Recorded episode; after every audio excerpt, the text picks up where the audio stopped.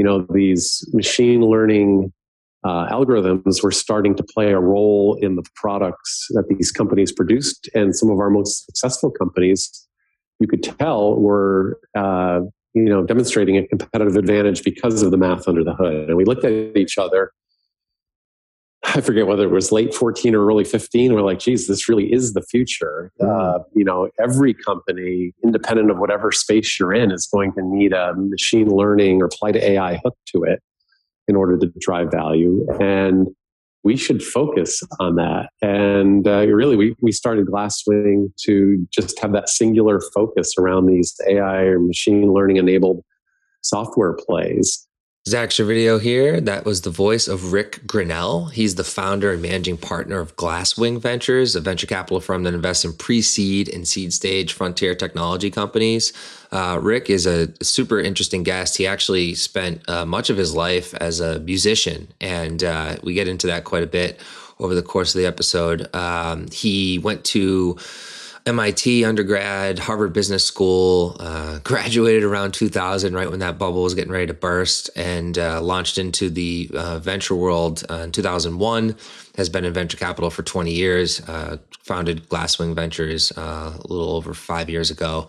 Um, really looking forward to, to, sharing this conversation. I think you know folks that are first time entrepreneurs that are looking to get inside the head of a VC, or folks that are sort of uh, developing ideas or concepts in cybersecurity, I think in particular, are going to be um, really drawn to this episode. Uh, Rick's just a wealth of knowledge and just a really eclectic person. So, looking forward to sharing this with everyone. Enjoy, and uh, thank you for your time as always.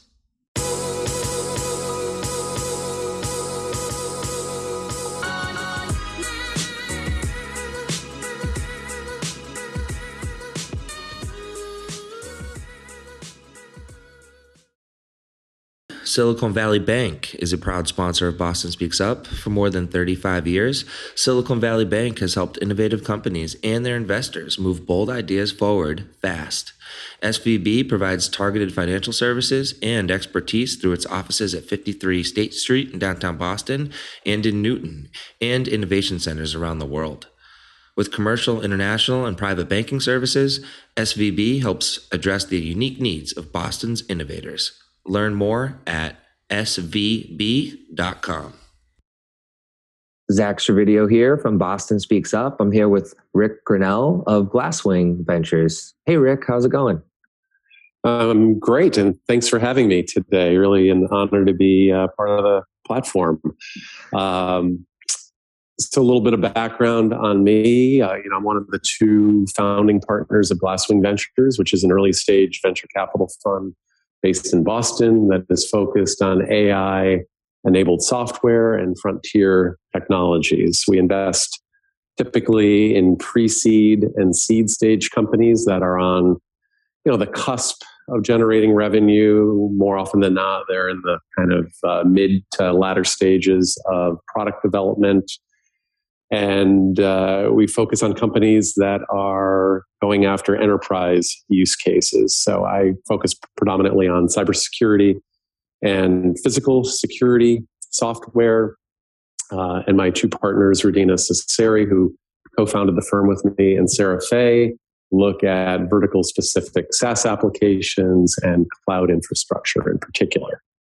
Great. That's a super tight overview. Just in general, like how's your focus or investment focus changed in the last few years? Has it been cybersecurity for a while? Is cybersecurity heating up more? Like just any sort of like changes, especially as we look towards 2022? Any any sort of um, you know trends that you you'd share with listeners? Yeah. So I hate to date myself, but you know, I've been investing in cybersecurity now for almost 20 years. So I started out my career in venture uh, in uh, 2001. Um, was a partner at Fairhaven Capital through 2015, and then uh, Rudina and I put the gears in motion to get Glasswing going about four years ago. Uh, we, you know, since launched a first fund, we're launching a second fund, and uh, you know, through all of that, cybersecurity has been really at the forefront of what I do in particular. Um, I, I, hate to call myself a nerd, but I was a math nerd from day one. I went to MIT undergrad, and uh, it was an electrical engineering major, but it was really the mathematics of double E that uh, you know really inspired me. And as a VC, I always uh, you know was uh, drawn towards those areas where there was more math intensity than not. I figured, you know, given my background, uh, there was a competitive advantage to more math intensive um, uh, you know applications and companies developing those types of applications. And cybersecurity as you can imagine is you know near or at the top of that list uh, especially if you go back to the early 2000s uh, you know cybersecurity was, was certainly uh, you know in its call it infancy although you know we were all using antivirus and some level of, of firewall technology in the mid to late 90s, but really the the, the more modern evolution around cybersecurity defense, uh, and obviously some of the uh, attacker innovation has occurred since 2001 uh, and 2002. So if we think about the next generation firewalls, you know, starting with the NetScreens, going into Juniper and Palo Alto networks and the like, you know, it was that 01 to 10 era where a lot of that innovation happened. And then, you know, the next generation endpoint companies, the CrowdStrikes and Cylances happened, you know, over the last decade. And, uh, you know, that math really, you know, in the early days, it wasn't AI, it was just advanced uh, analytics that would help better detect a uh, zero day attack or exploit that hadn't been seen before, you know, which was different than the pattern matching that the early antivirus programs from Symantec and McAfee were offering, which was just looking for some, you know, uh, a match to a known, uh, you know, virus or worm that, uh, you know, had been seen before. So much more advanced math. And, uh, you know, I wanted to be part of that run.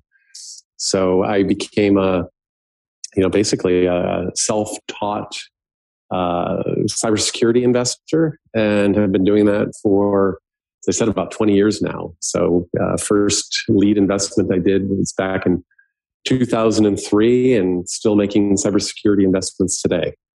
I know that was a long-winded answer to uh, to that question, but you know, cybersecurity was extremely relevant in that early 2000 time frame when things like Code Red and NIMDA were just uh, you know hitting the scene as as exploits, and now you know every day of the week, I think you look at the news and there's a new ransomware attack or you know other cyber exploit. If you think about the Colonial Pipeline and uh, Kaseya and Microsoft exploits over the last year, you know this is a uh, you know a growing problem, and uh, you know even though it's been 20 years, no one has found the foolproof solution that avoids all attacks, nor nor are we even close to that. So I think you know we're in the early innings of of that cybersecurity defensive innovation, and and you know given we're an AI focused fund, you know we're you know seeing a lot of impact from some of the early AI uh, technologies that are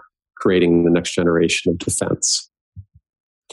Interesting. So th- there's a follow up question I have, and then I want to go back in time, even even prior to your investment career, because I think even before you were nerding out on cybersecurity, you, you, were nerding out on music, which I which I want to talk about, and then kind of draw into some really interesting correlations between uh, sort of music and math. Um, and I'm looking forward to, to, unpacking that with you.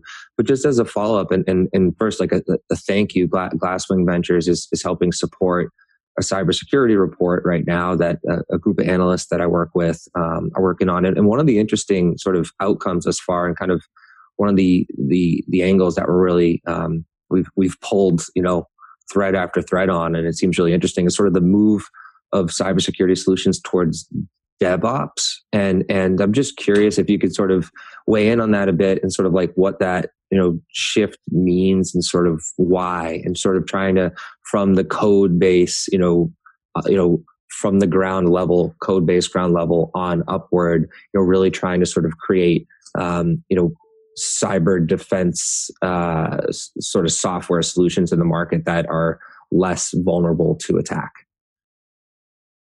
Okay, a lot to unpack there. I'm going to start with the, the musical part where, where I thought you were heading with this, or do you want me to No, talk we'll- DevOps? We'll, we'll go back to music in a second. I just I want to talk Okay. about de- DevOps and just kind of double click on sort of what folks who are tuning into this podcast. We're going to have young entrepreneurs, folks that are looking to invest, and we'll talk about investment strategies later. And but we're also going to have some some folks that I think are really interested in in getting in you know in your mind a bit with regards to sure. cybersecurity trends. I think the DevOps trend is one that I just wanted to double click on. Yeah, it's absolutely a uh, high profile trend right now. And in fact, you know, it's it's uh, somewhat evident or very evident looking at just the market caps right now. Snyk versus say Rapid Seven, you know, which is the largest public cybersecurity company in town. I think, you know, as last time I checked, they're about a seven and a half billion dollar market cap, and Snyk just raised money privately at an eight and a half billion dollar market cap, and you know they're focused on that you know DevOps security space. So you know the investors definitely have. Uh, you know, piled into that space. You know, that's just one example. There are many others, some of them in, in, in town, uh, others, you know, from Israel, Bay Area, and other places. But, uh, you know, it all boils down to the fact that, you know, for years and years and years, you know, the security products that have gotten the greatest liftoff and have seen the greatest growth trajectories have been things that, you know, get applied around broken technologies, right? We patched our networks, we put Mhm. You know firewalls and uh, other you know network based products uh, like Darktrace into uh, deployment. Then you know, obviously there's been this whole evolution from antivirus to uh, you know endpoint EDR and the like. You know the as I said, CrowdStrikes and Cylance and Sentinel ones. Uh, you know there, there are all of these layers of security that essentially are protecting you know vulnerable networks and vulnerable code um, and allow data and you know obviously a lot of the uh, exploits going after PII are because these systems are vulnerable sometimes you know by mistake sometimes maliciously because someone puts a backdoor into uh, a code base. Um, you know sometimes it's just the very design of those systems from the beginning. You know no one thought when they designed you know ip networks that uh, people would uh, exploit them the way they have over the last couple of decades.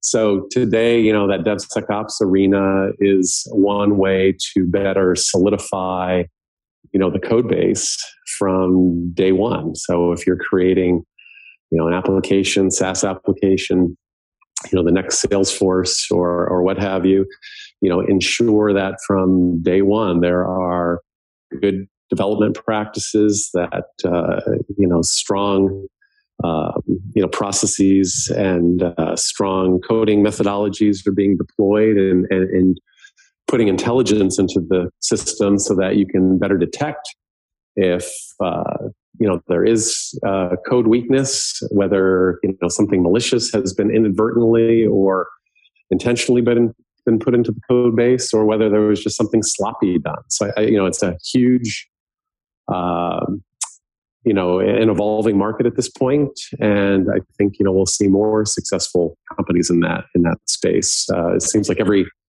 day of the week at Glasswing, we're seeing yet another uh, startup that's trying to address this market, either for you know SMB customers or you know larger customers at a better price point. Uh, you know, there's a lot of frothiness in this space for sure.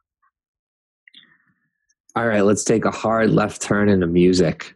Let's go back in time, and you know we were doing our research, um, myself and and uh, my production coordinator, and I, I don't know. I, I love for you to hear the list from you, but keyboards, guitars, bass, drums. It seems like you're. It sounds like you're a one man band, but I'd love to sort of like hear about your love for music and when it started, and sort of. Uh, I think you spent some time as a in a, in a wedding band, and, and so like let's talk Oh, about boy. music. I, I'd love I'd love to hear. You've dug about, too deep.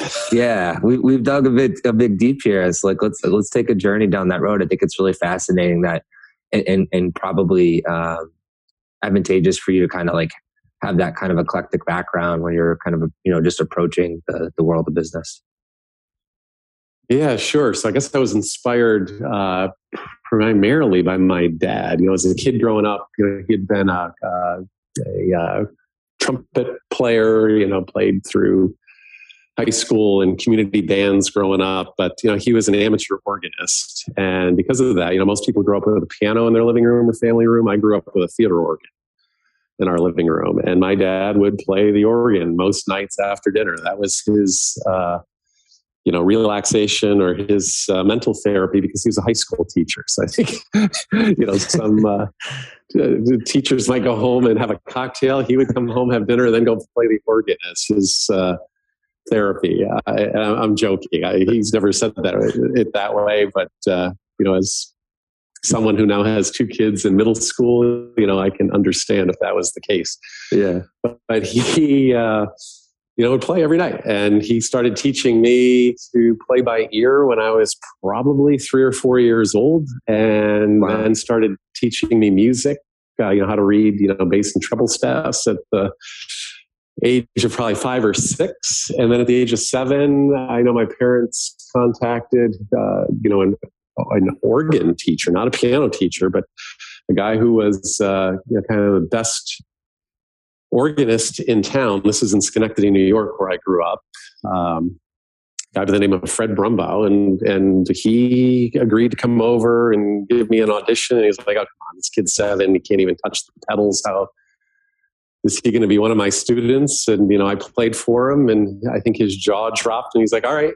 I'll start teaching him next week because despite the fact that you know my legs weren't long enough to touch the pedals like you would need to to play the bass notes as an organist, my left and right hand work was pretty darn good thanks to my dad. So, you know, I took lessons uh, from second grade through senior year of high school. As you mentioned, through that time, you know, even in middle school, I started playing, I guess, quote unquote, professional, even though I, you know, didn't get paid a lot, but I got paid to be a church organist at one of the local churches. I uh, joined a wedding band with a group of folks that were in their 30s and 40s when I was 16 and uh, you know had uh, you know great weekends between the church organ jobs and uh, you know playing a few weddings here and there as part of that that uh, opportunity, and then the wedding band. You know, I was doing pretty well. I had a lot of classmates in high school who were jealous that you know their jobs at Burger King and, and Walmart and other places that you know they were working many more hours than I was didn't pay as much as being a musician, which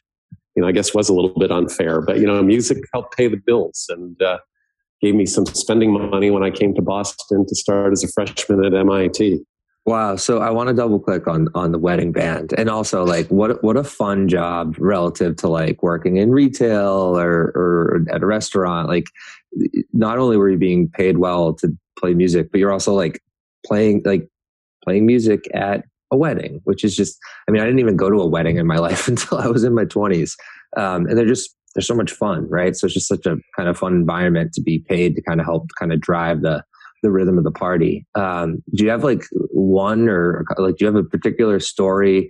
You know, I, I, when we did the pre-podcast Q and A, like you kind of referenced that you'd be throwing some curveballs at weddings. You know, you'd, you'd have one sort of kind of set game plan for for the wedding, and then you know maybe you know, the bride's uh, parents would come and, and throw you a nice curveball like hey let's go with sinatra today. Um, right. just any any fun kind of wedding story you want to share and, and that from that period in your life? Yeah for, for sure. So uh, you know as i told you in kind of the pre uh, pre prep here the uh, one of the wilder stories and it did uh, you know help me uh, probably learned to be more flexible was you know we, we we would practice one or two nights a week you know leading up to a wedding you know you would know uh, you know a couple of months in advance what somebody's first dance was going to be and what songs they wanted to hear what they didn't want to hear and you know remember this was kind of in the late 80s time frame so there was a lot of 50s and 60s oldies and there was a lot of you know whitney houston and cool and the Gang thrown in. And uh, Nice. Every now and then, somebody would request, you know, a classic rock set list that we would, you know, you know, brush up on uh, some of the old classics, and you'd be ready to start, you know, playing Hotel California or something by the Eagles, and the bride's dad would stop by and go, "Okay, I don't know what my daughter and her husband told you to play today, but I only want to hear songs from Frank Sinatra and Tony Bennett. And we look at each other and go, uh oh. what do you do in that situation? well, fortunately, the gang that I played with were really like long term uh, musicians. In fact, our bass player slash sax player was somebody that had been a music teacher for about 30 years. Um, and he was just gifted about knowing pretty much any song. He could play anything by ear and could throw out chords. So if we knew that was coming, you know, during the next break, he would, you know, go into his bag and scratch out on paper, you know, here are some chord progressions for, you know, you know, uh, fly me to the moon, or uh, you know, and a lot of and a lot of times because you know this is the olden days where things would be on paper. We didn't have uh, you know iPads with sheet music like you see a lot of even professional musicians using today. You know, if you've ever seen Billy Joel in concert in the last few years, he's got an iPad propped up on his piano for for either the music or the lyrics or both. But you know, that didn't exist back in the late '80s. But you know, we would scratch out on paper and uh, you know, sometimes would have the the chord charts for some of these songs, and you know that would be tucked away in a bag, and we'd quickly get going. I mean, we were all pretty good at, at sight reading, so even if it was a song I had never played before, you know, it wasn't that hard to uh, you know do something that sounded pretty good at the time. But yeah, we had to scramble at uh, at times. Uh, fortunately, I never you know was um, a participant in a wedding that went the wrong way. You know, we we never had one that was supposed to happen that uh, didn't happen. well, that's but, I, good. but I had but I had heard stories before I joined the band of you know those things happening like the day of you know the event gets canceled. yeah, like straight out of the movies. Uh, yeah, exactly. Well, it sounds like you de- you certainly got a good uh, good practice for the the improv chops early on. I'm sure that did that help. Like, so then you talk about like the, graduating high school and and sort of like what you were thinking about in terms of like where you wanted to go to college and what you wanted to study and and how strong was music still going to at that point in your life feel like it was going to be a prominent role in eventually what your career was Right. So growing up, let me give you a little backstory on you know where the whole technology thing comes in. So yeah, uh, as a lover of music, predominantly by playing the organ. So that was my first instrument. My second instrument I started taking shortly after taking organ lessons was the cello. So I was a cellist. Um, through elementary through high school really haven't played much since it was just something i did because i liked the people that i was playing with more than i necessarily wanted to keep playing the instrument um, but you know over the years then self-taught myself on electric bass in middle school and you know the bass player in the middle school uh, band and, and the like. But you know it was the technology around creating sound. So again i was trained on an organ electronic right? Not acoustic like uh, the piano that's sitting in a lot of folks homes. So uh, I was really keen on learning how sounds were created. You know, whether there was a trumpet stop or a flute stop. You know, what was the you know the circuitry that uh, made different sounds sound the way they did. So I got into you know a little bit of learning around uh, circuitry. Got into uh, kind of a love of synthesizers as you know that kind of late '70s, early '80s sound. If you think about mm. you know some of the things that were going on back in the disco day. It was Giorgio Moroder who kind of pioneered, uh, you know, synthesis being used. And then if you think about, you know, the early 80s and British pop in particular, uh, it was a cool time for a kid who loved playing keyboards and liked all these electronic sounds. So I had the fortune of going to school in a school district that had an old ARP Odyssey. Um, which, uh, if you know David Friend, uh, local you know entrepreneur superstar, has done Wasabi hmm. and uh, you know was a bunch of other companies. Uh, but you know he was one of the co-founders of ARP back in the day. Just a shout out to him. But you know his early keyboard, the Odyssey, which was a one-note playable, so monophonic keyboard, was in a lot of the popular music at the time. It was kind of that synth and the mini Moog that had kind of this mass market radio play. And uh, my school district had one. And being exposed to that and being able to play around with it. And one of my favorite bands at the time was J. Geils' Band, also from the Boston area. And I remember once being able to take that keyboard home for about a week. And uh, there was a J. Geils album called Showtime that had a lot of synths in it. And playing with this ARP Odyssey, I was able to kind of recreate a lot of that analog sound and learn these songs by ear. And it was like this moment, and I forget whether it was in seventh or eighth grade, but I was like, oh my God, I want to build stuff like this. How cool is this? You can recreate all these cool sounds with, with at the time was, you know, a, probably a thousand or fifteen hundred dollar keyboard. So my dream through high school was to work for a company. Uh, you know, ARP went away, but a company like that. The next evolution in uh, companies, obviously, were the Yamahas and the Rolands, which were Japanese. But there were a few American companies. You know, Ray Kurzweil had a, a keyboard company at the time. There was Kurzweil um, which at one point had the best sounding kind of sampled piano in the world. There was another company out in California, EMU Systems, that had an emulator. And my dream was to work for one of them. And uh, thus, you know, that combination of circuitry, tech, and, you know, sound plus the love of music inspired me to go to MIT. And you might ask, well, why MIT and not someplace else. And it was because MIT had the Media Lab.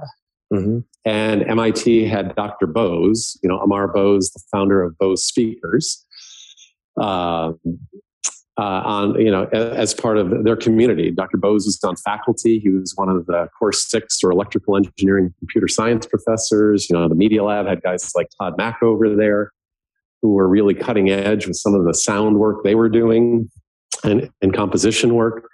So I was drawn to a school that had people like that, um, you know, as, as part of their overall community. And I also thought it was cool that Tom Scholz, who you may or may not know as the guitarist for the band Boston, had gotten his mechanical engineering degree from MIT. So some of my no, I didn't know that kind of mu- musical heroes had an MIT affiliation, and thus I applied there early. I got in, and you know, the rest is history.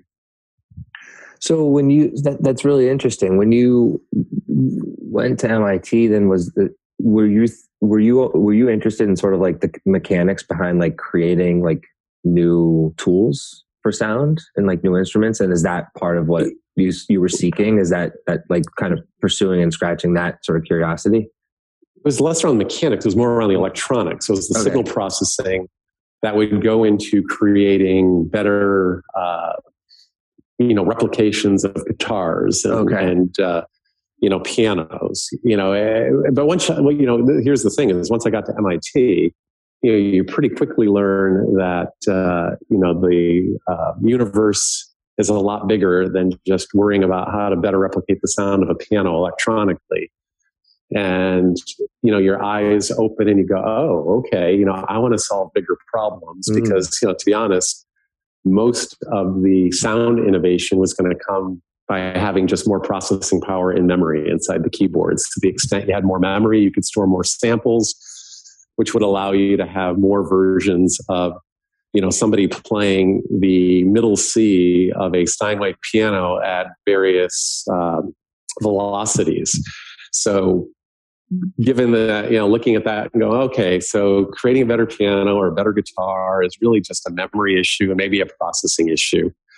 Uh, what are the bigger things out there that involve signal processing? And, and you know uh, video being a two-dimensional problem was dramatically harder uh, at the time. And most of the things that we take for granted today like zoom and uh, webex and Netflix weren't possible back in that late 80s to early 90s timeframe. You know, compression algorithms for video were just becoming a thing. There were no high bandwidth mass market pipes in order to push digital video. Um, you know, so so I got very excited about how to hmm. do video compression and video pre and post processing at scale. And uh, thus, you know, did a, a bachelor's and master's thesis. I, I was part of a five-year program where you combine your thesis work for both degrees into one. So I did a combined project um, around video that then I leveraged in order to get a job out of school at a company called PictureTel, which was a Boston based company that came out of an MIT lab um, from Professor Staelin and two of his uh, grad students and turned it into you know the world's leading video conferencing company mm. kind of in that late 80s to early 90s timeframe. So I jumped into there as a research engineer in 1993 and got to work on the next generation of compression and video pre-processing algorithms that that company and the overall industry were working on. And uh, some of that work led to things that got standardized. You know, part of my uh, my engineering job was to uh, represent the company as part of the MPEG and ITU standards committees, uh, standards bodies, and uh, you know that work has led you know over a couple of decades now to what we now take for granted with MPEG 4 and H two sixty four. So uh, I always you know have a little bit of pride when I get onto a Zoom like we're doing right now, or you know watch something on Netflix. That some of the techniques that we were working on at PictureTel back in 1993, 1994 are now part of those standards that deliver you know compressed digital video to the mass market so it's it's pretty cool yeah you know that company you know relative to the success of you know companies like zoom today is, is you know very small you know i think at its peak PictureTel may have had a billion dollar market cap but at the time you know having a billion dollar market cap as a small public company in massachusetts was was pretty cool. Yeah. Yeah i was just going to ask the, the two questions i was going to ask was sort of like what was sort of the the exit or sort of like kind of end game or or sort of like end story for PictureTel, and then also like talk a bit about your relationship with the the VP of marketing, Steve Johnson, who sort of yeah, helped yeah. you migrate from engineering more to the business side of tech. Yeah, no, I'm glad you brought Steve up. So you know, I uh, was working in this research engineering role, which was as I said, helping develop the next generation of algorithms to better compress video. And I didn't even really get into how hard that problem was. A standard definition uncompressed is about 45 megabits per second. As you can imagine, HD is a multiple of that, but we didn't have HD back in 1992, 1993. Uh, getting that into the digital pipes of the time, which were multiples of 64 kilobits per second ISDN lines, or you could buy a T1 or rent a T1 for Verizon for one and a half megabits per second. You know, think about how slow that is compared to what we take for granted today. You know, getting 200 megabits per second upload and download speeds from, you know, Comcast is, you know, you don't even think about that. You think about that as even a slow data rate at this right. point. So anyway, so I was really, um, you know into that technical role and working with the standards groups and developing these next generation algorithms to solve that incredibly difficult problem. And um, you know at the same time you know again I'll, I'll throw it back to my dad. My dad as a teacher was also an amateur stock market investor. And know, I just remember on weekends or days off, you know, I'd be building Lego as a kid, and uh, you know, he'd be sitting on the couch reading the Wall Street Journal, trying to figure out where to, you know, invest, uh, you know, his next paycheck. and uh, you know, I uh, I have to double click on your dad for a second. What a renaissance man! So he was a high school teacher. Yeah, he was a organist yeah, and, yeah, and, and investor. Yeah, go ahead. He was a high school social studies teacher and chair of the local high school social studies department. Fascinating. And he uh, was also a phenomenal athlete back in his uh, okay. younger days. You know, a pitcher and football player, star at Union College. Uh, you know, I didn't follow in his footsteps with either baseball or football. I, I became a tennis player, but um, he was really, really, and still is really, really interesting. And both my parents are just wonderful people and two of my best friends in the world. But he um, was really interested in the stock market and would basically hmm. save a little bit of every paycheck and every now and then would figure out the next company that uh, would make for uh, you know a good long term investment. And I kind of learned that by osmosis as he was mm considering. You know, if you think about back in the '80s, it was IBM and sure. uh, you know Xerox or, or, GE were the the high flyers. It certainly wasn't you know Microsoft and Nvidia, But Right. because of me, you know, growing up with him, I was always interested in the public markets. And because PictureTel was a public company, I was struck by the fact that we had all this great technology. We were, you know, far outpacing our competitors in uh, technological innovation, but our stock price just day to day wasn't moving. And you know, that's when I realized that wow, you could have the best engineering in the world, but sales and marketing is what really drives the you know, quarterly progress and thus the stock price. Sure. So I got interested increasingly in doing things that could help have a more immediate impact on the value of the company. So I didn't want to leave technology, but I wanted to go from something that was focused on the longer term. You know, given my engineering work tended to be things that would, you know, get into a product in a year or two versus, you know, the sales and marketing team were driving, you know, quarterly performance. So I got tapped early on. I, I think people in the company knew that I had this interest. So this gentleman that you mentioned, Steve Johnston, who was the VP of marketing for a portion of the company that I worked for, um, periodically would tap me on an informal basis and say, "Hey, Rick, you know, I have you know a group that's coming in from one of our channel partners, or we have a group of new salespeople that are in for sales training, and I would love you from the you know cutting edge research perspective to talk to these folks about how our technology is different than our competition and what the roadmap for our technology looks like and Mm. um, i think one of my skills was being able to take complex technology and putting it into terms that uh, you know the sales folks or you know mere mortals in general could understand and um, increasingly It's a great I skill. That's the- like that's like Yeah, the skill. yeah. That's like the the skill of a, a New York Times reporter. Like take these complex topics and you know help you know middle schoolers be able to digest them. You know, like just Yeah. really you know bake No, it down to exactly. basic principles.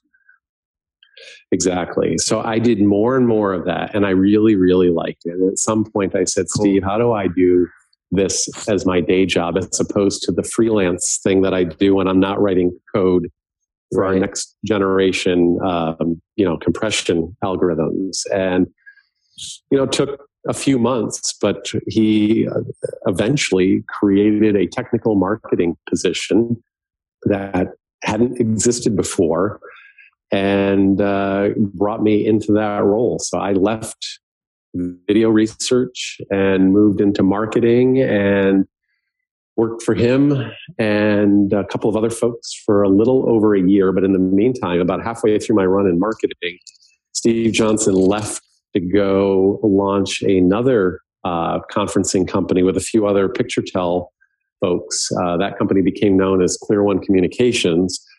But uh, as soon as that company got funded for their Series A, I guess we would have called it a Series Seed today, but they raised a Series A in middle of 97. I left PictureTel and rejoined Steve and some of my other colleagues from PictureTel to get that company going. So there I became Cool. director of marketing, was employee number eight, and did that for about a year. But you know, looking around me, both at PictureTel and at Clear One, and just you know, through the network I had in the, in the tech world, it seemed like most of the CEOs and marketing folks and you know business functions were folks that had an MBA, not necessarily a technical degree. And here I was sitting with a double E master's and bachelor's from MIT, but uh, you know, didn't necessarily have the degree that gave me the stamp that I was some legit business person and thought, well, you know, why don't I apply to a couple of business schools? And if I get in, you know, that'll be the, you know, probably right opportunity because I was, you know, approaching the age of 28 at that point, the right time to do it if I was ever going to do it. hmm And, uh, you know, lo and behold, I was lucky enough to get accepted into Harvard Business School. And I remember it was a hard day coming back to the office. And, you know, obviously, uh, you know, Steve and others in the company had to write me recommendations, but uh, it was hard still telling them that, yep, your recommendation helped me get in and I'm going to leave. Yeah. So I did I did maintain a part time role with them through the first year of business school, but uh, you know ultimately I, I didn't end up um, you know continuing on there past that first year. They ended up getting acquired, but uh, uh, you know, again, like with MIT, how your horizons expand. Once I got to Harvard, I realized, geez, you know, having equity in a little conferencing company was maybe not the be all end all, and there was a, a you know a bigger universe of of things that I could think about for the future, and one of them being venture capital. Interesting. Is is that was that sort of your first? Um, was that when you started to get sort of like a venture capital itch? Like, was that at Harvard Business School? And then how how long were you at Harvard Business School? Yeah, so I was at HBS from 98 through 2000. So graduated in early June of, of 2000. So I was sitting in classes through the peak of the internet bubble and Yeah. graduated right after the bubble burst. Uh, it was a very interesting time. So uh, venture was interesting to me, and I learned more about it really through kind of my Clear One experience since they did raise money. Although I wasn't part of the fundraise, but at least you know I got more exposure to uh, you know what it meant to be in a venture funded startup. You know, by the time I had gotten to PictureTel, they had already gone public, so it really wasn't a VC backed company. Although, as, as I I didn't mention, part of the demonstrations I did for marketing back in the day was for our board of directors, and two of our board members were two of the you know most famous VCs of all time who had maintained their board positions post IPO. So that was Jim Swartz out of Accel and Vinod Khosla, who was still at Kleiner at the time. So I got to meet Jim and, and Vinod very, very early on in my career. And at that point, I got to tell you, I was like a 24 year old kid. I had no idea what venture capital was. To me, they were just, you know, two board members coming in and, you know, it didn't really mean that much to me how, how they made their living other than the fact that they were the overlords to my CEO. Mm. so, um, you know, if you fast forward now, as I learned more about venture through that Clear One experience, and then uh, into business school, where a few of my section mates had actually worked in venture firms. One of them in particular was at Battery Ventures prior to to, to business school, and uh, you know they would you know talk about what the experience was like working as a kind of pre MBA associate and whatnot. And I just got more interested as that. Uh, became clear to me what, what, these folks did and, and how it was really on the cutting edge of uh, you know the tech world in a different way that you were helping to create these companies from a very early age and while you you weren't necessarily a, a founder per se you could help um, you know significantly in, Materially in impact. Yeah. yeah, you could have a material impact early on to take a company that could just be an idea and a handful of engineers and turn that into the next, you know, game changing company. And I wanted to give it, give it a shot. So for my summer job in between the two years of business school, that's really what I set my sights on. I, I interviewed with a number of VC firms on the East Coast and West Coast. Ended up getting uh, an offer from what was Fidelity Ventures in Boston, which Okay. uh, you know now has you know ceased to exist as Fidelity Ventures, but you know has spun out on a couple of occasions. You know, the, the first group really that I worked with went off to do Volition Capital and, Oh, and Sean. Cantwell and those guys. Yep, exactly. Yeah. yeah. Sean, uh, Larry was Yep. you know one of the guys that I knew first back in the day. Cool. But anyway, so Yeah. Volition uh, and then F Prime came out of that same uh, lineage uh, a little bit later. But anyway, I was at. Fidelity Ventures for the summer and fall of '99, and you know I. Can't say that I loved venture then. I really thought that I, I loved the experience, but I wasn't sure I wanted to do that full time post MBA and, uh, you know, set my sights to really two paths for that second year. One was working on a business plan with a couple of my section mates. And, you know, as you know, everybody had a business plan at Harvard Sure. back in that 99, 2000 timeframe. It was the, the thing you did if you didn't have, have a business yeah, if you didn't have a business plan in your back pocket, you were kind of an oddity in 1999. yeah, you got to be ready to, to scorch the earth on fire. Um, yeah, exactly. What, But well, I'm curious. you- can, the- can you, you just, but the other path, though, is Yeah. to to get in early with a startup that was already established, and it just so happened that Fidelity had a company that I had worked on a little bit over that summer of '99 that was on fire, and I mean that in a good way. Although Right. it ended up being on fire in a bad way I don't know. dot com bubble burst. But you know, they had a company that was competing with Akamai in the content delivery space. That, that company was called Adero, and I ultimately jumped on board.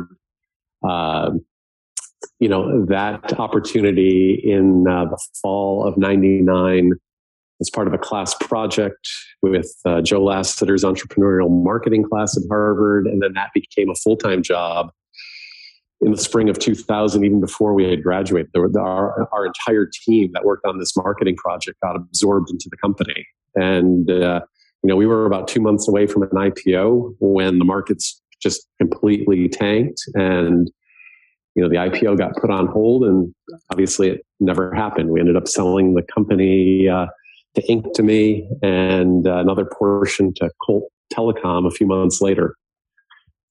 So literally sold parts.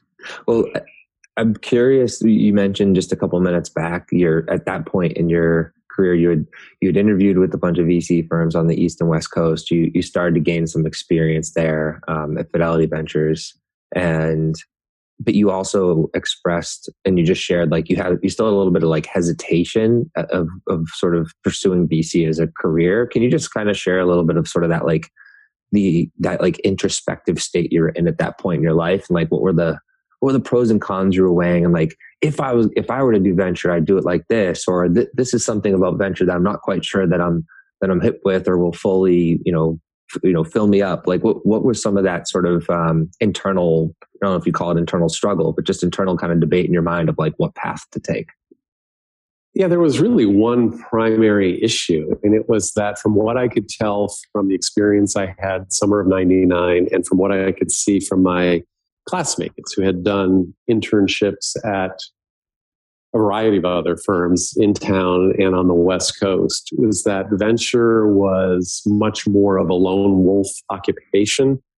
And the analogy I've always mm. used is that in many firms, you know, the partners are siloed in such a way that they look like specialists at a medical practice where there's the heart specialist, you know, then there's somebody else who's the you know eye ears and throat or eye um, there's there's somebody else who's you know the kidney specialist and the only time those specialists would necessarily come together to collaborate would be in the monday meeting.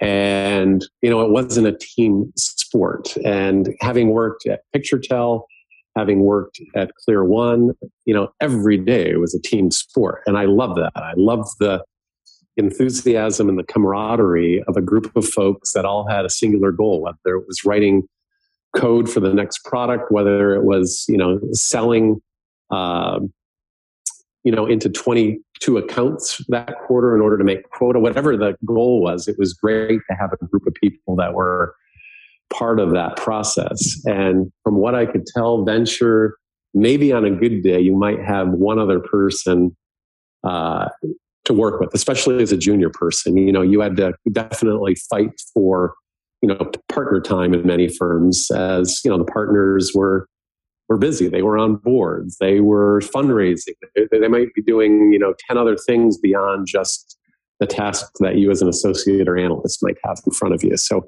right. um, I wrestled with as much as it seemed like an interesting career path. Did I want to be in you know uh, a role where you know at best I might have one person quote unquote on my team with some some frequency.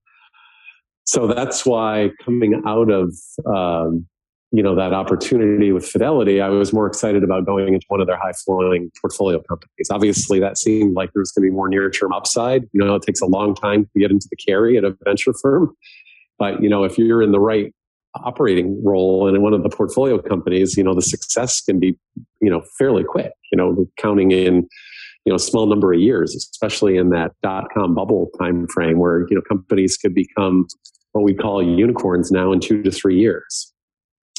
But anyway, that, that unicorn that uh, existed on paper never happened in reality. So, as uh, I told you, we sold the company in a couple of pieces and uh, got the investors some money back. And long story short, you know, one of the folks that had been at Fidelity with me um, connected with me and said, "Hey, look, I'm I'm going to be launching a new venture firm here in town." This was late 2000, Mm-hmm. Um, you know, we're going to stand it up in early 01. How would you like to join me? I, you know, I enjoyed working with you summer and, and fall of, of 99. And, you know, I, I basically need to create a team from scratch. So anyway, he and I and uh, you know my best friend from undergrad and grad school at MIT started what ultimately became Fairhaven Capital, and we did that for 15 years. Now I got to tell you, in the beginning, I didn't think it was necessarily going to be a 15 year run. In fact, if I was betting you, uh, I would have bet you a dollar that I wouldn't have been there more than two or three years. Interesting. Because I really, I really thought, given my experience during that summer job and what I knew of the venture industry, that I wasn't going to love, you know, this more lone wolf siloed approach. But this, uh, you know, firm from from the beginning was set up to be a team sport. So all three of us collaborated on every deal that came in the door, and that collaboration made um, you know, going to work in, in a venture role a lot of fun. Fun. That was and, the word I was the, thought you were going to say. It sounds like fun. If you're if you're scrumming every day with two people that you trust on different pro, you know different projects, different ventures, and exactly. and collaborating. I mean that that's what I find fun in business is what you just described. So yeah, I could I could see that that quickly. Now, and, and just and real quick before you keep going, I think what you what you sort of shared a little earlier, and I think it's good advice for young people. We have a lot of young listeners on on the podcast. I think it's it's it's a really valuable mindset to have when you're considering the type of jobs in your career, especially early in your career. If you're still in your like you know 20s, even your late 20s, you know you were very mindful that if you went to maybe a venture firm where you were just an associate or analyst and you had a lack of connectivity to the partners you know, there's the word mentorship comes to mind or lack thereof, right? Just the, the lesser ability to be around those that are in the places where you're going to be able to learn the most and accelerate your career. And it sounds like for you, you got into this fortuitous opportunity to partner with people and be at the top of the firm and therefore, you know, be seeing and touching and collaborating across things. So I think it probably quickly, it sounds like it quickly sort of changed your mindset on sort of like what uh, turned out to not be a sort of a, a siloed approach to to supporting uh, ventures. Yeah, no, definitely that team approach made it interesting and fun day in day out. And to be clear, I did not start out at the top. You know, I was a senior associate when I got hired in. So was my buddy. Uh, so there was uh, from day one there was one partner and two, you know, junior people, the senior associates. This is at Fairhaven. Yeah, this was okay. the early days of Fairhaven. Yep. You know, yep. the, the, initial the initial fund was known as TD Capital Ventures, but that team became Fairhaven in 07. So I tend to refer to that whole run as the Fairhaven years from sure. Jan, Jan 01 through the end of 15. But, you know, we, we grew from that team of uh, three to we had another partner in 02 and then by the end of the run you know at the peak we had six of us at the partner level uh, one of them being my partner and co-founder at Glasswing, Rudina Seseri, who uh, you know started out with us when she was in her first year at HBS, um, you know, on a part-time basis, and then joined us full-time in 2007 after she had worked in uh, Microsoft's corp dev team for a couple of years. So uh, you know, we uh, did scale up to be a bigger team at that point. You know, not everybody worked on every every deal. You know, we we did silo a little bit, but every silo had a team, and that's why it continued to be fun, and why I ended up staying in the venture world. You know, first at that organization for 15 years, and then when we started.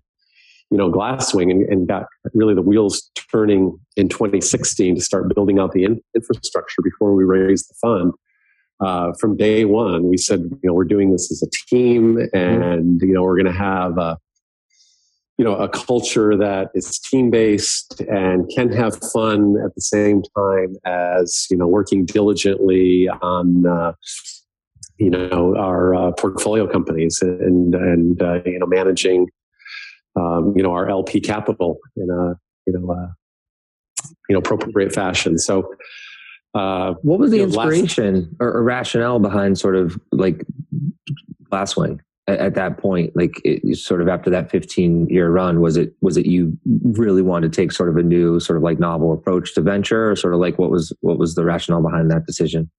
Yeah, I'd say it was really around this AI or machine learning trend that we were seeing. Okay. So Rudina and I were uh, two of the folks at the core of the you know enterprise SaaS, enterprise software, and cybersecurity thematic areas at the old firm. And from I'd say 2010, 2011 on, uh, the companies that we were in, investing in, not necessarily by, by design. I don't think either of us had a machine learning uh, investing strategy at, the, at that point, but you know through the vertical specific themes that we were chasing. Um, you know, Rudina was doing some things around marketing optimization. I was doing cybersecurity. You know, these machine learning uh, algorithms were starting to play a role in the products that these companies produced, and some of our most successful companies, you could tell, were uh, you know demonstrating a competitive advantage because of the math under the hood. And we looked at each other. I forget whether it was late 14 or early 15. We're like, geez, this really is the future. Uh, you know, every company, independent of whatever space you're in, is going to need a machine learning or apply to AI hook to it in order to drive value. And we should focus on that. And uh, really, we, we started Glasswing to just have that singular focus around these AI or machine learning enabled software plays. You know, Fairhaven was a great time. It was a great run, but it, it was broader and you couldn't necessarily have that singular focus there. So, thus, the creation of Glasswing, and uh, you know it's been you know extremely uh, you know exciting. You know we've got a great portfolio uh, from you know cybersecurity companies through uh, you know enterprise SaaS and cloud infrastructure plays. You know all of them have a machine learning hook to them, and uh, you know we're, extremely proud of that uh, first fund portfolio, and we're really excited as we're you know, embarking on our, uh, you know, our second fund. Great. So I'd love to chat a bit about sort of your, uh, or, or, I guess for, for some of the, like some of the listeners that maybe have a, a machine learning oriented sort of company in the cybersecurity sector that are perhaps looking to, you know, pitch and work with Glasswing. They, they're familiar with your experience, your pedigree, your team, and they, you know, they, they desire, you know, Glasswing's their, you know, top choice as a, as a, as a venture partner.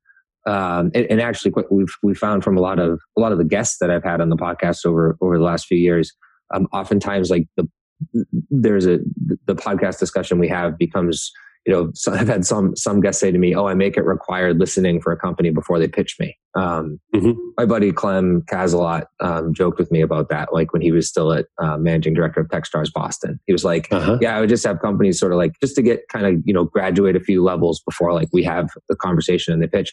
But for those listeners in particular, but uh, what what's your sort of advice and what kind of things are you looking for? Like when when folks approach you um, you know what's the right type of approach and what's you know what are sort of tips and best practices for pitches and just like what types of things are you interested in um, right now in terms of like you know receiving sort of uh, inbounds uh, from from new companies that are sort of early stage that really need the support to to really you know catalyze their early growth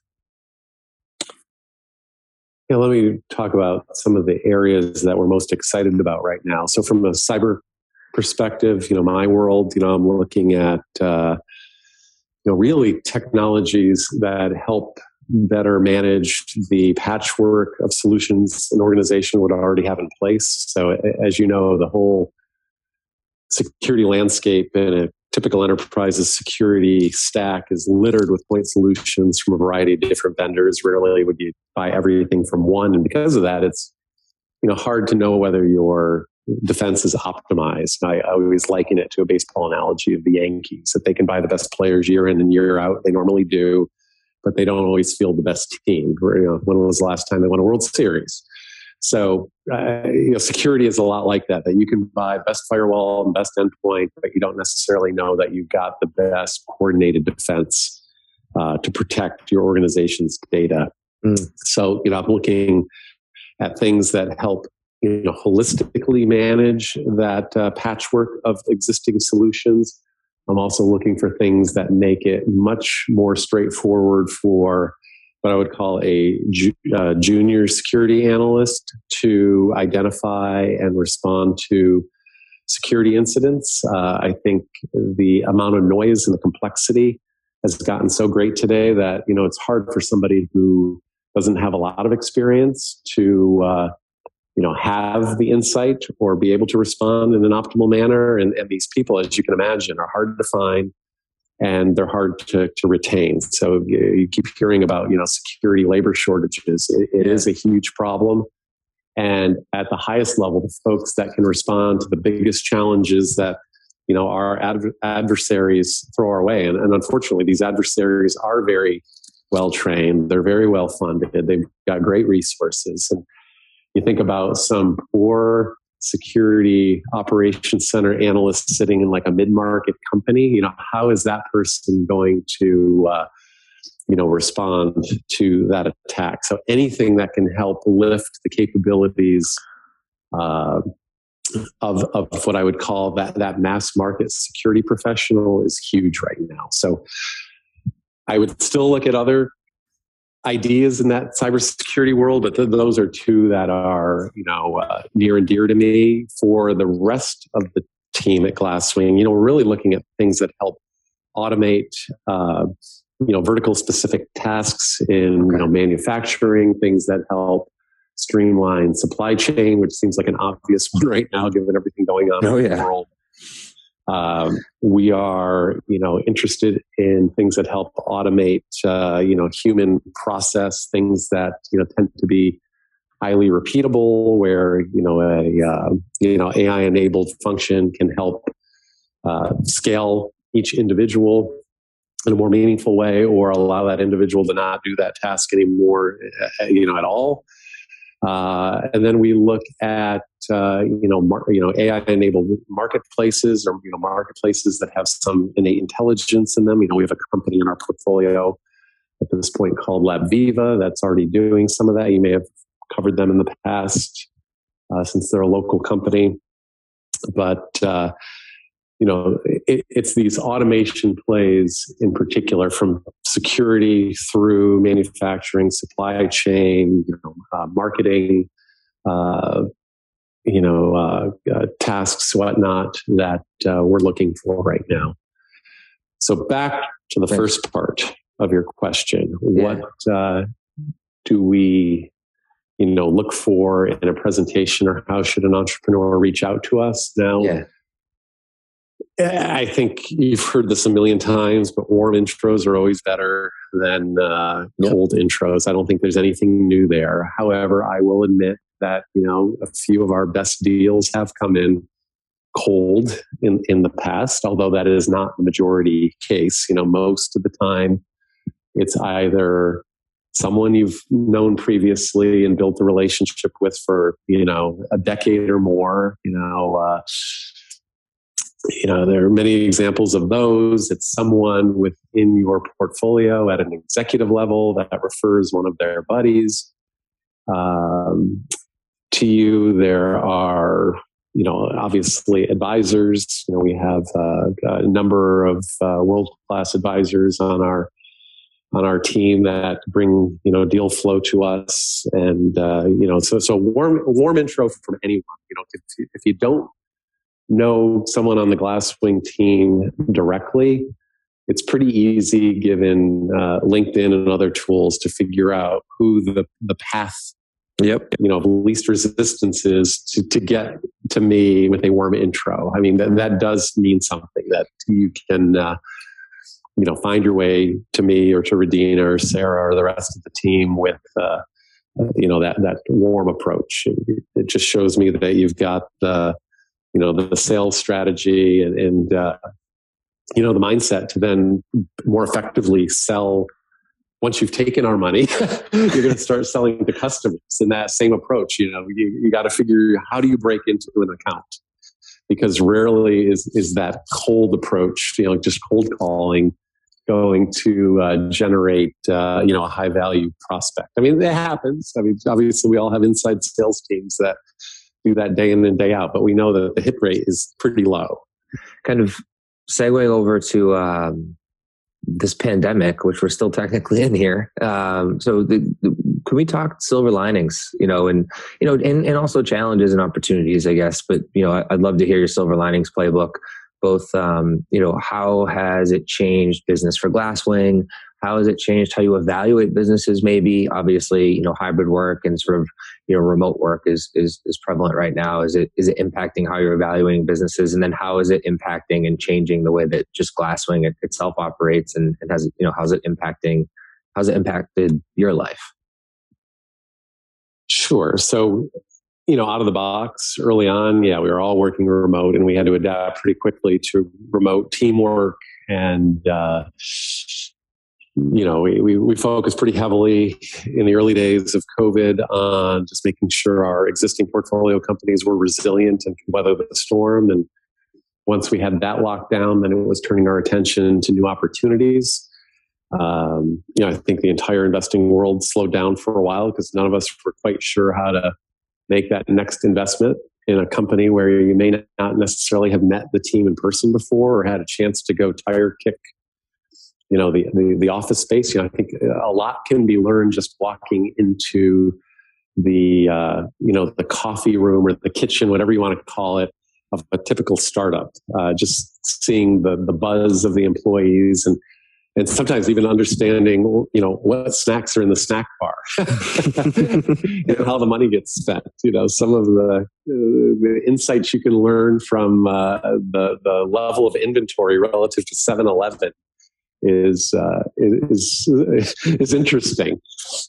So uh, we pretty quickly, though, got down to uh, figuring out a process whereby we could evaluate companies over Zoom. I think, you know, uh, early on, we were more likely than not to consider companies that we had some relationship with prior pre-existing yeah. either we had started meeting yeah there was some yeah. pre-existing relationship we knew an executive from you know a prior company or or something so that even though the diligence was being done remotely it wasn't like you were investing over zoom in a total team of strangers sure. Um, you know i think now we're you know we, we're back to hybrid in fact a lot of the team at glasswing like to go in every day of the week uh, mm-hmm. uh, you know, I, I tend to be half half.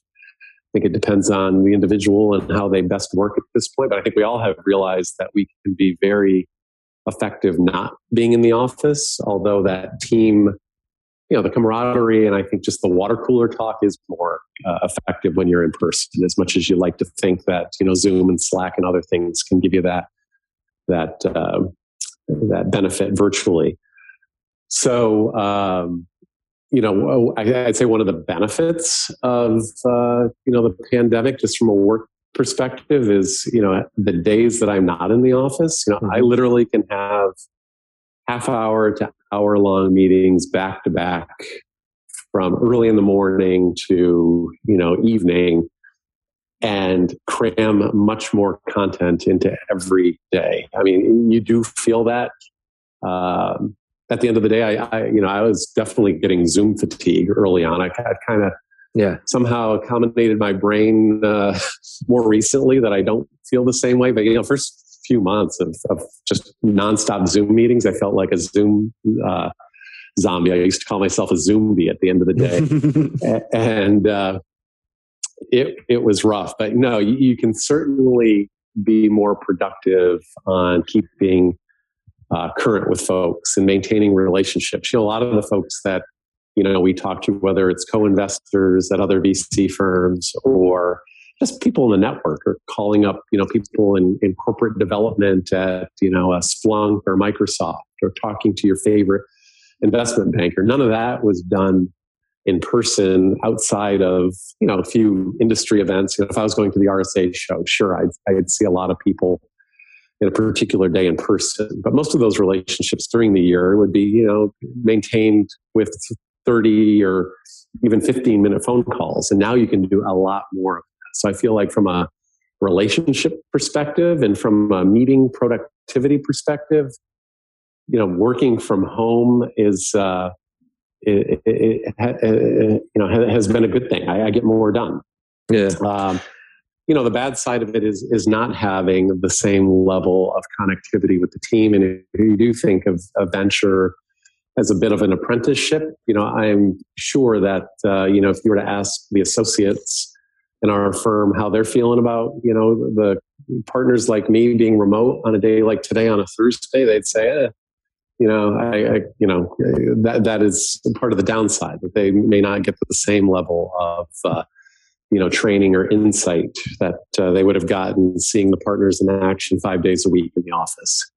Yeah, that that's interesting, and I'm, I'd love to kind of also talk a bit about on the personal side because I know from you know from chatting sort of offline with you um, and sort of pre pre interview today, like it, it, sounds like it's it's been nice for for you and your family, and and you've been able to kind of develop um, a, a, new rhythm, um, you know, to use to, to, kind of draw back to to your music roots. Um, can you just speak be, speak a bit to sort of the the the silver lining there, you know, for the for the Grinnell family, that you know, throughout all of this? Oh, you bet. So, you know, two years ago, I would have been on the road at least once a week somewhere, whether it was to the Bay Area or to New York or DC Metro. Yep. To uh, either look at a new company or do something for a portfolio company, board meeting or whatnot. Um, you know, meet with an LP, uh, and you know, you, the the kids. You know, I have a ten year old and a twelve year old, both little boys. Uh, you know, they didn't see dad half the time. Uh, now you know, given the fact uh, I can't say I have traveled a lot over the last 18 months, you know, they have seen me. My wife has seen me, you know, literally on average, it's six days a week for the last, uh, you know, year and a half. So I think from a family perspective, it's been a great thing. You know, we've all been uh, you know healthy through you know the the pandemic, pandemic knock on wood and uh, you know despite some of the you know the the school issues where schools would get shut down and remote learning was certainly not ideal uh, you know for their development last year you know i think uh, in general it has made the family uh, you know tighter and i think and just like I said, eh, how our associates probably have had a, a, disadvantage by not seeing as much of me. I think that my kids have been advantaged because they do see more of me, and I can, you know, help them with homework and encourage them with sports and do things day to day that I never would have been able to do, um, you know, otherwise. So. You know, I think just being present in the absence of any, you know, one major thing is a big benefit for little kids.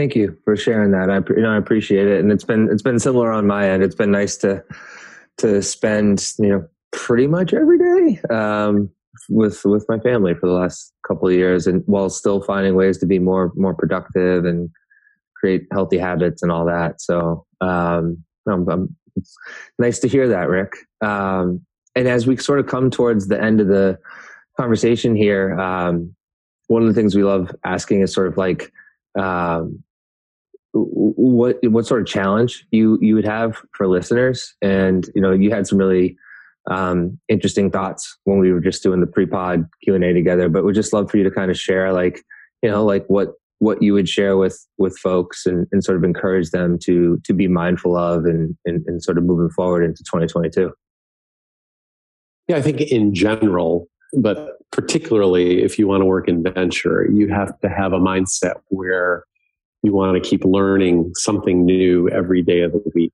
And uh, so it's that intellectual curiosity, it's that uh, just desire to get a new skill set. Um, you know, and that skill set could be becoming an expert on cybersecurity, which I had to do from scratch, you know, 20 years ago, and have continued to keep learning. Or it could be you know, transitioning like I, again, like I did, you know, a handful of years ago from being, you know, uh, primarily organist piano player to starting to to uh, learn the guitar, which is a lot harder than I would have ever thought. But you know, it, it's doing something that keeps your brain, uh, you know, and your knowledge base expanding and uh, you know, I think again for the the venture world and for the audience that wants to get into to, to you know our industry, it's you know one part you know, doing learning something fun. It could be a language, could be a musical instrument, it could be learning how to paint. But the other part of it should be learning something that is applicable to the world that you'd like to invest in. So uh, you know, keep, keep, pushing the ball forward on knowledge and, and new skills. Um, you know, another challenge I, I, would just say for anyone, because to me, it's one of the best things that I do outside of family and work, and that's just giving back. And, you know, I've been doing that for a long time. And I, I would say, you know, a lot of people have the excuse, especially when you're young, like, hey, I don't have the money to, you know, be you know, on a board of a nonprofit. You know, they're they're just looking for big donors. But you know, there's a lot of things you can do beyond you know the you know the window dressing of having you know some philanthropic board on your resume. There are things that you know you can volunteer at the Greater Boston Food Bank. Uh, you could be a volunteer at the Museum of Science. Become a big brother or big sister. Uh, all of those things, I think, have just such an impact. And, and yes, there is a time commitment involved, but I think the reward and the mental uplift that you get by doing it combined with the benefit to those around you that you're helping you know you, you, you won't feel that you have you know spent time doing something that would have been better spent doing something else so I, I would just encourage anyone you know coming out of school while you're still in school find something that you're passionate about and you know, and, and, help that organization in some way, shape, or form. And, and over time, you know, as you know, you do uh, start to build up the bank account a little bit. You know, giving back and, and thinking about you know joining advisory boards and boards. You know, it, it's a really a great benefit to the community. I really love the big brother or big sister sort of encouragement as a as a former big brother and also um, former big brother big sister Boston uh, recruiter for the for the for the Boston office. Um, it's a really really rewarding sort of an endeavor to to pursue. Um, you know, Rick, you're gonna have to hit me up after. I'm curious how many steps you've you've you've logged on this call. folks, yeah, you're watching me walk around. For uh, folks listening right now while we're doing this, yeah, we're recording yeah. on Zoom, and and and um, I love it. I I I, I, I, I became a walker in the pandemic too. Walk the walk and talk has been great, but I don't know. Like I, I got to think north of five thousand steps. I actually would like I, to report. It's probably probably right. It's probably logged over a mile, right? And, uh, maybe two. But you know, this is something you laugh. You know, I grew up, you know, starting in the '70s. You know, the telephone had a very long cord attached to the handset. And I remember getting on the phone with my friends uh, and just wandering around the living room with that cord attached to me. And I, have I've, this is not a new habit. I love it. Yeah, I've always been a pacer, walker, talker um, since a young age. I think I got it from my mom, who who was very much a, a walker talker as well. Um, yeah, Rick, it's, it's one of the yeah. reasons why Zoom is I was going to say it's one of the reasons why Zoom being stationary and staring into a yeah. camera is very difficult. Yeah. Mm-hmm. Yeah, no, it's it's why it's it's interesting. There's a there's kind of, there's a nice little subsector of uh like audio chat, you know, startups that have sort of like picked up some steam during the pandemic because because right. Zoom fatigue and and um, you know the ability to to move and be present actually is something I appreciate. Like I actually, I listen to podcasts when I run. Um, yeah, I do course. phone calls when I walk. Like I, I'm, when I'm in movement, I actually can really lock into a conversation or listening to a podcast. Um, so, and I think, I think there's some science behind that, but it's also, you know, to each their own. It, it works for certain people, uh, but it, it, certainly works for me as well. So we're we're from right. the, we're cut from the same cloth in that now it makes you wonder how I could have ever worked in the video conferencing industry, right? yeah, yeah. Rick, this has been a pleasure, man. I really appreciate you taking uh, taking all the time. I'm, looking forward to sharing this with the, with the community and, and just live, uh, wishing you sort of a, a just a lovely uh, you know holiday holiday season as we get ready to. All right, same to you, Zach. This has really been a pleasure. I, have really enjoyed uh, having this discussion with you. Thank you, sir. You have a you have a wonderful rest of your day. All right, you too. Thanks. All right, take care. Cheers. Cheers, Boston.